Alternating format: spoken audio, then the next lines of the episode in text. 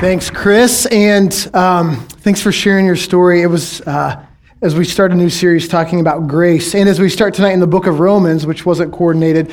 Um, it's a wonderful segue into our time together tonight. I am so glad to be back with you, and I'm grateful that you endured the brutal cold to be here. Uh, I, I keep looking at the forecast, hoping that it's going to get warmer. And even today, as it called for 30 degrees, I found myself standing outside in 16 degree weather uh, doing questionnaires. How many of you were out there with us, either doing questionnaires or filled out a questionnaire today? Yeah. We're still thawing, okay? So uh, be gracious with us. I, um, I'm, I'm so glad that you're here tonight. And if you're here for the first time, Jared's already welcomed you, but I just want to I just want to again tell you how grateful we are that you're here. And uh, each one of us, just as Chris shared his 180 story, each one of us has a 180 story of how um, we've been rescued and redeemed by Jesus. We're not perfect people. We have all sorts of problems. And if you hang out with us for more than a moment or two, you're going to realize that. But we're a community of people that have decided that Jesus is the most important thing about us, and we want to know him and make him known on this campus. And so, if you're just here exploring spiritual things, trying to learn more about Christianity, who God is, um, I want you to know that you're in the right place and that you're welcome to be here, and we're, we're, we're glad that you're here. So, um, and we are we're beginning a new series tonight called Habits of Grace. And really when you read the title Habits of Grace, we want you to think about two things. You can read Habits of Grace in two ways. One, what we're talking about in this series are habits that we can develop by the grace of God. Not things that we can do on our own effort or our own strength, but the sorts of things that by God's grace we're empowered and enabled to do. So those are habits of grace, but also they're habits of grace. In that as we practice these habits, as we as we exercise them, we experience God's grace afresh each time in our lives. We grow closer to Him, we experience intimacy with Him, uh, and His grace becomes new to us each day as we practice them. So there are habits that we have by grace, and there are habits that bring about grace in our lives. And tonight we're going to be talking about the habit of prayer. And uh, the reason for that is because uh, Richard Foster, in his famous book, Celebration of Discipline, says that of all the spiritual disciplines, prayer is the most central. William Carey, the famous father of the modern missionary movement, said prayer, secret, fervent, believing prayer, lies at the root of all personal godliness. It, it, it's at the root of our own walk and relationship with God. In the, in the history of the Christian faith, all the way back to the fifth century, there's long been a phrase used to describe why prayer is so important. And throughout all of history, it's, it's been in Latin. It's lex orandi, lex credendi, which means the law of prayer is the law of faith. The law of prayer is the law of faith. And here's what that means it means that as we pray, the act of praying, but then also the content, what we actually pray about, reveals what we most truly believe. What we pray about reveals what we most truly believe. And so tonight, we're going to be looking in the book of Romans. So if you brought your Bible, you want to turn to the book of Romans, chapter 8. And I'm going to have the passages uh, up here on the screen as well. So as you're turning to Romans 8, though, um, I just have to say some things about Romans 8 because it is uh, sort of this high watermark in Paul's letter to the Romans. It's been called the inner sanctuary within the cathedral of Christian faith. Romans the ch- chapter 8 has been called the tree of life in the midst of the Garden of Eden. It's been called the highest peak in a range of mountains. And the reality is, all of Scripture is God breathed, all of it's of equal value, but Romans 8 is so rich and so dense and so powerful it's the kind of chapter that we can come back to again and again and again and learn more. Now, the problem is, is it's too long and it's too dense to summarize, and it pains me that we can't read the whole thing. Perhaps you're grateful that we won't read the whole thing, but it pains me that we can't. But what I do want to do is I want to observe three brief observations from Romans 8 about prayer. Okay, so three brief observations from Romans 8 about prayer. And the first really has to do with the foundation of prayer. What is it that makes it possible? Now, my wife and I, uh, we love the Netflix original series, the most expensive TV show ever produced, The Crown. Any Crown fans? Okay, All right, there's like four of you. I'm so glad. It's, it's fantastic. It's, it's fantastic. It's so well done. Um, but it's about the life of the, of the English monarch, uh, Queen Elizabeth II, the current, currently the, the longest reigning monarch in the world. Maybe in history, perhaps. She's so old and most monarchs got killed off prematurely. But, um, but Queen Elizabeth II, okay? Um, Imagine Queen Elizabeth II. Okay, here's the throne room in Buckingham Palace. Imagine you wanted to talk to Queen Elizabeth II because she, uh, because you had a need that only she could help with. Only she could actually address your need, and you wanted to talk with her. How would you get an audience with her? Where would you even start? Imagine the number of things you would have to do to get face to face with Queen Elizabeth II. You can't just call up Buckingham Palace and ask if Liz is in, and then go in and, you know, plop down on the royal couch and have a conversation with a woman who at one time ruled over a quarter of the earth's people. Okay? This is not an easy thing to accomplish. So uh, the reality is there are rules to these things. How do you get in and talk to the queen? You can't just go waltzing in there. There are rules and there are rules upon rules. So let's imagine okay, you're going to follow the rules. You're going to go through the proper channels to talk to Queen Elizabeth II. To make matters worse, imagine this. Imagine that you have lived your life at war with the United Kingdom. That you have been an enemy of the state, you have, uh, you have uh, attacked and terrorized uh, the United Kingdom and, and made war against Her Majesty, Queen Elizabeth II. What's the likelihood that you're walking into the throne room at Buckingham Palace? Pretty slim. You're going to have to get by these guys, then you're going to have to walk by these guys, and then you've still got to deal with these guys, okay? So, um, it's not going to be easy, right? That's right. I have trouble taking them seriously on those hats too, but I'm, I'm quite confident that they don't, they're not to be messed with. So, here's my point.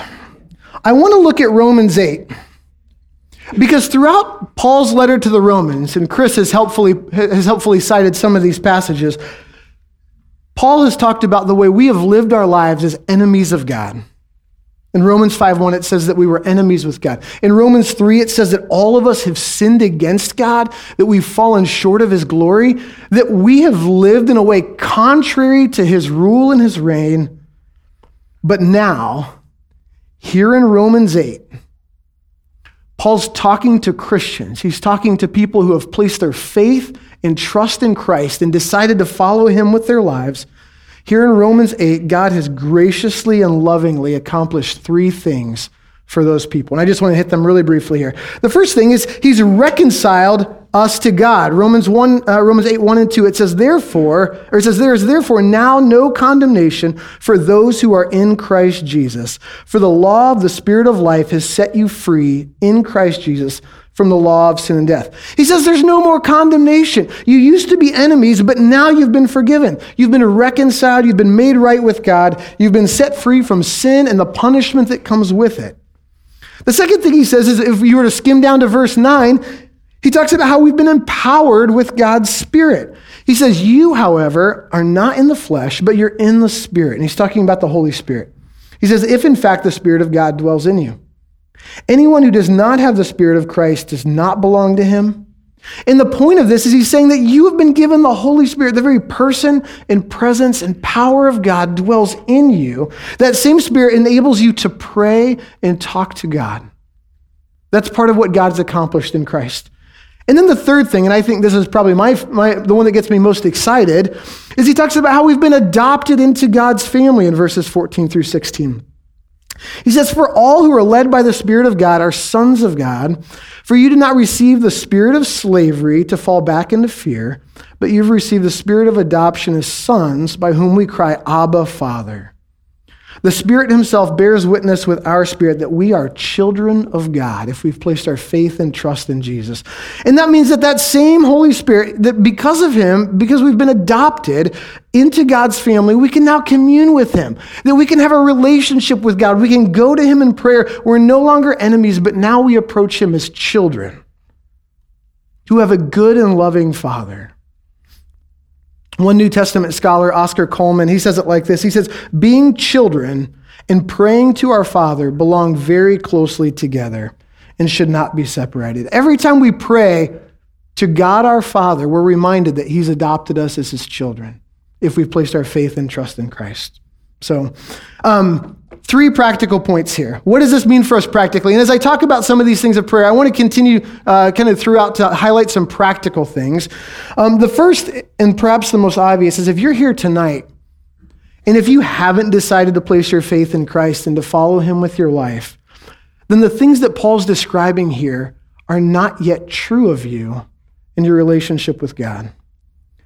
And that means maybe the first thing you need to do tonight at the beginning of a new year and a new semester is to place your faith and trust in Christ and decide to follow him. So if that's where you're at tonight, and I'm confident there are people here that are in that spot tonight, and they've said, I've not decided to follow Jesus, that's your first step in being able to develop a relationship with God through prayer. Now, the second thing is, is if you're a follower of Christ, this, this means this, this has to have influence in the way that we approach God. In the way that we approach God, this should always influence our prayers because that means we must always remember that we were at one time enemies, that we didn't have access to the throne room, that we have no right to enter in. But Jesus made a way for us to approach the Father.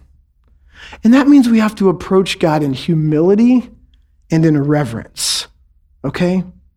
In humility and in reverence, not callously or domestically or casually or flippantly. Okay, not even Jesus, the eternal sinless Son of God, prays to God like that. Um, not even Prince Charles, the son of the queen, right? Let's go back here. Not even Prince Charles walks into the throne room and says, Yo, Big Liz, how are you doing? What's up, Queenie? You know what I'm saying? He, even the son of the queen, that's right, even the son of the queen approaches with reverence. So, I know. You can tell I'm not British. That would be totally inappropriate, right? So, um, We're going to give Jared a moment to collect himself. but think about what this means. It means that we approach God in humility and in reverence, that because of what the Father has done through the Son in the Spirit, He's made us a citizen of His kingdom. He's adopted us as members of the royal family. He's declared us to be heirs of the riches and glories of His kingdom. He's opened the doors of the throne room and escorted us in so that we could speak with him. And so we don't walk into the throne room prayer casually or flippantly. We don't have, need to have any fear in approaching our good and loving Father, but we approach him in humility and reverence, reminded that we were once enemies and now we, are, have, now we have deep need when we go to him in prayer. So we go to the Father in prayer because of what he's done for us in Christ. Maybe you're thinking, Chad, that's great. Awesome. I can go to God in prayer. That's wonderful. I can cry out, Abba, Father, which, quick side note, Abba doesn't mean daddy like maybe your pastor told you that it does. But the reality is we can go to God and Abba, Father, but maybe, maybe you're just not motivated to go to God in prayer. Maybe you just say, Chad, I just lack the motivation. What is it that would motivate you to talk to God?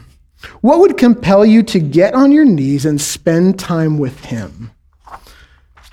And I want to say there are lots of good motivations. The Bible talks about lots of them fellowship with God, expressing thanksgiving to God, praising Him, praising Him for His character.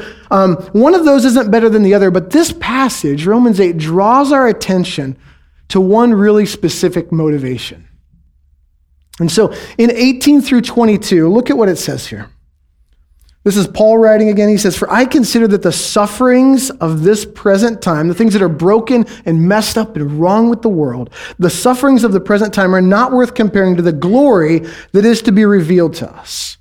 For the creation, all of creation, waits with eager longing for the revealing of the sons of God. For the creation was subjected to futility, not willingly, but because of him who subjected it, in hope that the creation itself will be set free from its bondage to corruption and obtain the freedom of the glory of the children of God. For we know that the whole creation has been groaning together in pains of childbirth until now. There's a lot going on here, and I just want to explain a little bit of it because Paul has his eye on two things in this passage. He's thinking about the way the world is now, and he's thinking about the way the world will be when God is done with it. And he feels the gap between those two things. And I'm convinced that just like me, you feel the gap between the way the world is and the way the world ought to be and will be one day, every day. What should motivate us to pray? It's the fact that the world isn't the way it's supposed to be, and we want God to change it.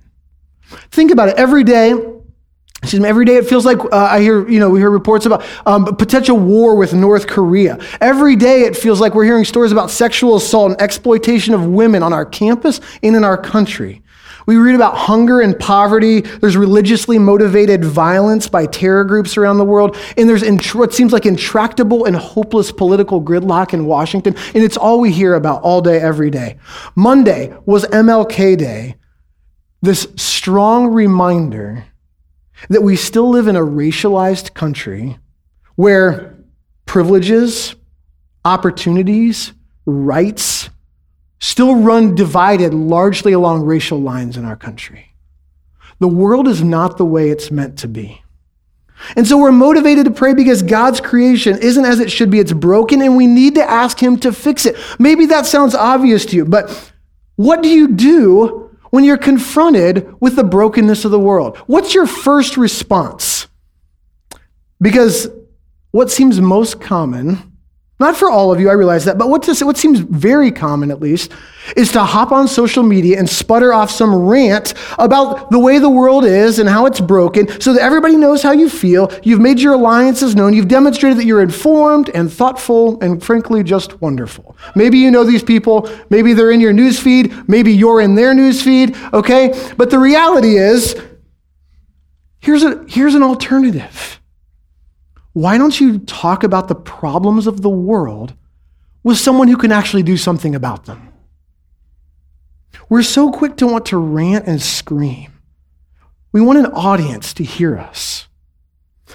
And just a brief parenthetical statement in Matthew 6, Jesus, in the Gospel of Matthew, chapter 6, Jesus is teaching about prayer, and he calls hypocrites the people who stand in public places and pray very loudly so that others hear their opinions and how great they are and how holy and righteous they are. And sometimes I wonder if social media isn't the modern day equivalent of that. Jesus then goes on and he tells his disciples what they should do. He says they should go off alone where no one will see or know and talk to God in secret without bragging about it or even telling other people that we prayed about it. And it demonstrates a sort of trust in God because he can actually fix the problems of the world. And hear me clearly, this is not a, this is not a rant against action. We need to be people of action who fight against these things, injustices and problems in the world. But what's your first instinct? I'll, I'll, offer this. My wife told me I shouldn't, but I'm going to do it anyways and probably get myself in trouble. But um, this is just a personal opinion. It's not in the Bible. Um, you can take it or leave it. But my perspective is this is that if you are burdened by some problem in the world and you haven't spent at least 30 minutes on your knees talking to God about and begging Him to fix it, you haven't earned the right to rant about it on social media yet. Because the reality is, is praying to God can actually do something about it. And ranting on social media may or may not. So, the reality is, I'm convinced that if we talked with God about the problems of the world as much as we talked about them on social media, we'd probably have a much greater impact. Okay, uh, that's the end of my rant now. Sorry for that. Um, Second practical thing, prayer reveals vision. Okay, um, one of the great privileges of my job is I get to is I get to travel and speak at lots of churches. I get to sit in lots of Sunday school classes, and I'm always fascinated by what people pray for. And I want to be really careful here because I've never heard anything prayed for at a church that shouldn't be prayed for. I've never heard anything, you know, um, anything absurd. But, um, but what I'm often surprised by is what isn't prayed for. What's most often prayed for are things like physical healing for friends and family, financial troubles, personal struggles. And this is where I want you to hear me really clearly. Those are things we have to pray about. There are things that the Bible commands us to pray about. And if we didn't pray for them, there'd be some serious imbalance in our prayer life and in the lives of our churches. But if, it's the, if those are the only things we pray about, there's a serious imbalance also. Prayer reveals vision. And my fear is that sometimes we settle for a vision that's far too small. Are we praying, asking God to turn our campus and our country and our world upside down? Are we praying for the lost peoples of the world who don't know the gospel? Are we praying for the completion of the Great Commission? Are we praying that God would usher in his kingdom and his righteousness and his rule in our own day? Because the world's not the way it's supposed to be. Everybody knows it. My question is why aren't we asking God to fix those things? Why aren't we going to him in prayer, to make, asking him to make it right? Because right now, at the beginning of a new semester, it's important to remember this. And I'm especially talking to you in the room who'd consider yourselves leaders in this movement. We've got to remember this that if we want to see God change this campus and to change the lives of our friends and our family and our classmates and our professors, it's going to begin by getting on our knees and asking God to do it. There is no other starting point. So we go to the, we go to the Father in prayer because things are not the way they're supposed to be. Jesus has laid a foundation for prayer and made it possible. We're motivated inter alia by the brokenness of the world we live in. But, and this is the big question, and I think this is most often the obstacle and the hurdle that prevents us from praying. How do we think about God's answer, or sometimes non answer, to our prayers?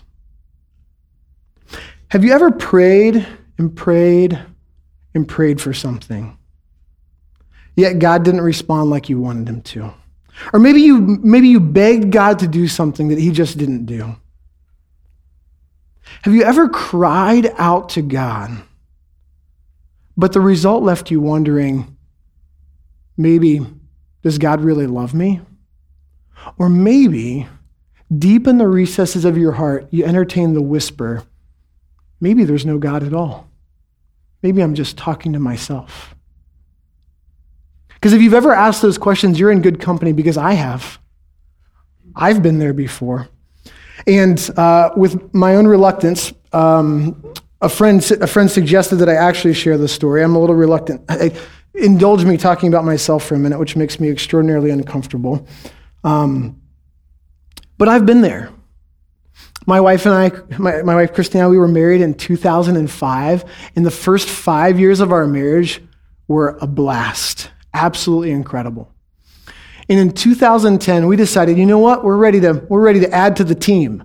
Um, we're ready to have children. And uh, what we would love is for God to bless us with some children. And so we bought a house, a big four bedroom house, thought we were going to fill it with kids. And when 2011 came around, a year later, we were surprised there were no kids. And what that meant for us is that we were both subjected to what felt like hundreds of unending medical tests, and the verdict from our doctors was you both seem perfectly healthy, and we don't see any reason why you shouldn't be able to have kids. Great. It's not very helpful.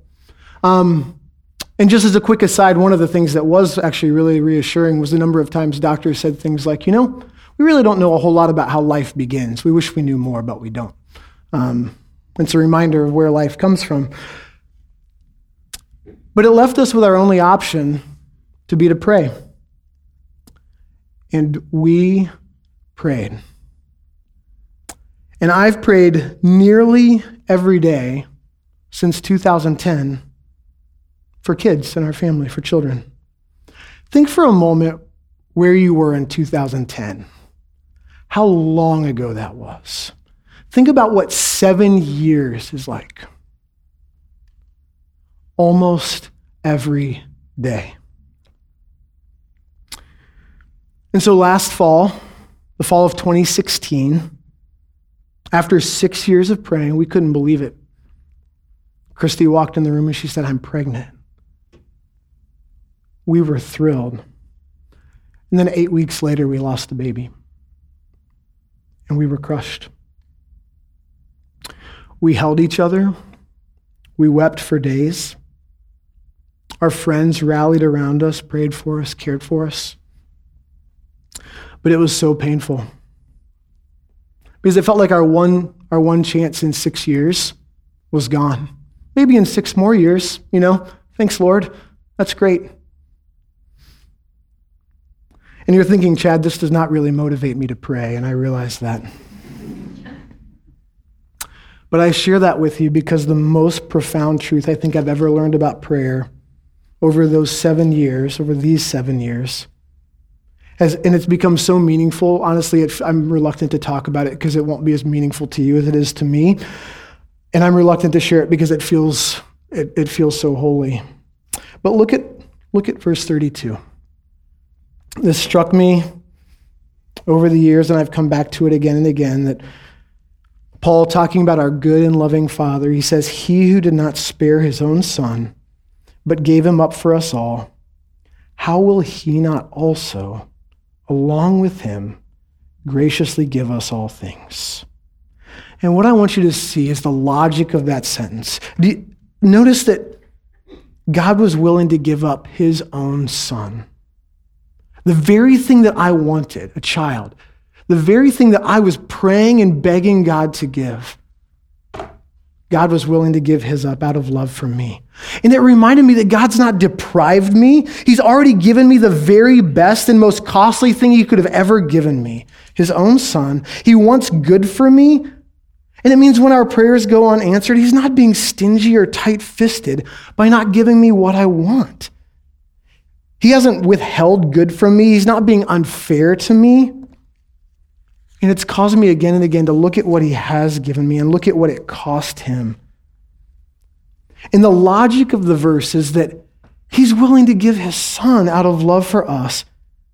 He'll graciously give us all things. And that doesn't mean that he'll give us whatever we want, but it does mean that he will give us what is good. And that's not just some cop out. I've come back to that again and again and again, coming back to this verse to remind myself that God, if He never gave us children, it would be part of His good and loving and gracious plan for us. Even after a miscarriage a year ago, that the truth that, that comforts me most is believing by faith that God knows what He's doing, even when it hurts, and even if I can't have what I want. And I, just as a brief aside, too, that even Jesus in the Garden of Gethsemane prays that the Father would spare him the cross, and his prayer goes unanswered, right? But he says, Not my will, but the Father's will be done. So, I share this with you for two reasons, because I think it shapes our understanding of prayer in two ways. One is it provides extraordinary contentment. Even if we never get what we ask for, God's not being stingy with us, He's not been unfair. But the second reason is because it also provides motivation to continue praying, knowing that God won't deprive us of what is good. We can continue to go to our good and loving Father again and again and again. And so, continue to pray is exactly what Christy and I did. And by God's grace, we're expecting a little girl on May 5th. And we're pretty excited about it. So. Yeah. But here's what I want you to hear. And this, this, is, this is super important to me. Because the point is not if you pray long enough, you're guaranteed to get what you ask for. Oh, no. That's, that's not what the passage tells us. The point is that Jesus is the truest and greatest answer to all of our prayer. That God's already met our deepest needs and wants in Him. That He's already given us the very best thing that He could give us. He's already done more good for us than we could even think to ask Him for. God's not tight fisted. He's not stingy. He's not withholding from you. If you're in Christ, He loves you and will not deprive you of good. And He's proven it by giving His own Son something incredibly dear. He gave out of love for you. So I'm short on time. Let me quickly wrap up here. Practically, can you develop the, this habit of grace? Can you develop the habit of grace, the discipline of praying more each day for five minutes, for 10 minutes, for 30 minutes each day? Can you develop the discipline? And can you, the added challenge is, the, the added challenge is, can you do it without telling a single person about it? Leaving it just between you and God. Experts say it takes 21 days on average to develop a habit, or if you're slower like me, a whole month maybe. But can you pray a little more tomorrow than you did today? Can you pray a little more the day after that? I know you're thinking, Chad, I have quizzes and tests and exams, and my life is full, and uh, I'm, I'm, overwhelmed. Um, Martin Luther famously said this. He said, If I fail to spend two hours in prayer each morning, the devil gets the victory throughout the day. I have so much business, I cannot get on without spending three hours daily in prayer. Bill Hybels, famous pastor, uh, summarized uh, Luther's statement perfectly when he said, You are too busy not to pray. You're simply too busy not to pray. You need to. And the history of Christianity is full of men and women who were godly men and women of prayer. Charles Simeon, the English revivalist, devoted the hours from four to eight in the morning to God. John Wesley spent two hours in a day in prayer beginning at four in the morning. I don't know what's with four in the morning, but everybody seems to start at four. It's too early for me. Francis Asbury said, I propose to rise at four as often as I can to spend two hours in prayer and meditation. And my close friends know I love this anecdote. I talk about it all the time. Joseph Alleine, the English clergyman, rose at four in the morning for his business of praying until eight. But hear this. He said if, if he heard other tradesmen going about their business before he was up and awake, he would exclaim, Oh, how this shames me. Does my master not deserve more than theirs? Right? And those are just the men. What about the women? Julian of Norwich, famous, uh, famous for her history of prayer. Uh, she has, all, she has uh, we've got these recordings of her written prayers to God and the deep intimacy she experienced with God. The same thing with Teresa of Avila, famous women of prayer as well. None of them, and this is important, none of them started out that way. And so don't be, don't feel defeated by those examples. I'm sure they all started out like us, five minutes a day. 10 minutes a day, maybe 30 minutes a day? Do you pray? Here's another thought. Do you pray together with your roommates? Not trying to show off and see who's most spiritual or mature or most holy, but do you get together with your roommates and pray for this campus? Pray for your families, for the country, for places like Slovenia and Gateway. And if we're going to see God change our world, it's going to start with prayer. Do you pray when you wake up? Pray when you go to bed? Do you pray throughout your day? Because now, my friends, is the time to begin. And I want to challenge you to ask God to help you. Because this is a habit of grace that we need his help to accomplish. He wants us to fellowship with him, to have deep and meaningful relationship with him, and we do that by talking with him in prayer. Ask God to help you pray more tomorrow than you did today and more the day after that. Because if we want to see God change our lives in our campus, in our country, in the world, there's no other place to start. So I'm going to lead us in prayer. I want to ask you to bow your heads.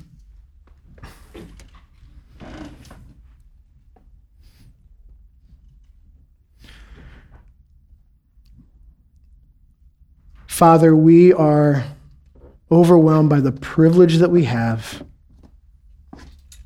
to enter into your throne room, to speak to you as a good and loving Father. We thank you that you've made a way through your son Jesus. And God, we cry out to you in prayer and ask you to fix the broken world that we live in. As Jesus prayed, Lord, we ask that your kingdom would come, that your rule and reign would be manifest on this earth. And God, we do cry out to you and ask that you would change our world, that you would make it right, that you would make your gospel go forth in power, that the Great Commission would advance, that men and women would hear the name of Jesus and fall in love with him, submit to him and surrender and follow him, that they might experience joy and life everlasting. God, would you use this community as we gather together, bow on our knees, and ask you to work, Lord? Would you hear our cry, hear our prayer, and move in our midst? God, we know that you can do things that we cannot, that we're helpless and powerless without you. We know that the, that the problems of the world, the political, the social, uh, the psychological, the economical, uh, Lord, we know that the solution to the problems of the world is your Son. And God, we pray that he would be made known in our lives, in our community, on our campus, and in the world. God, pray that we would be characterized as a movement and people of prayer, and that you would use our prayers to advance your purposes. And it's in your Son, Jesus' powerful name that we pray. Amen.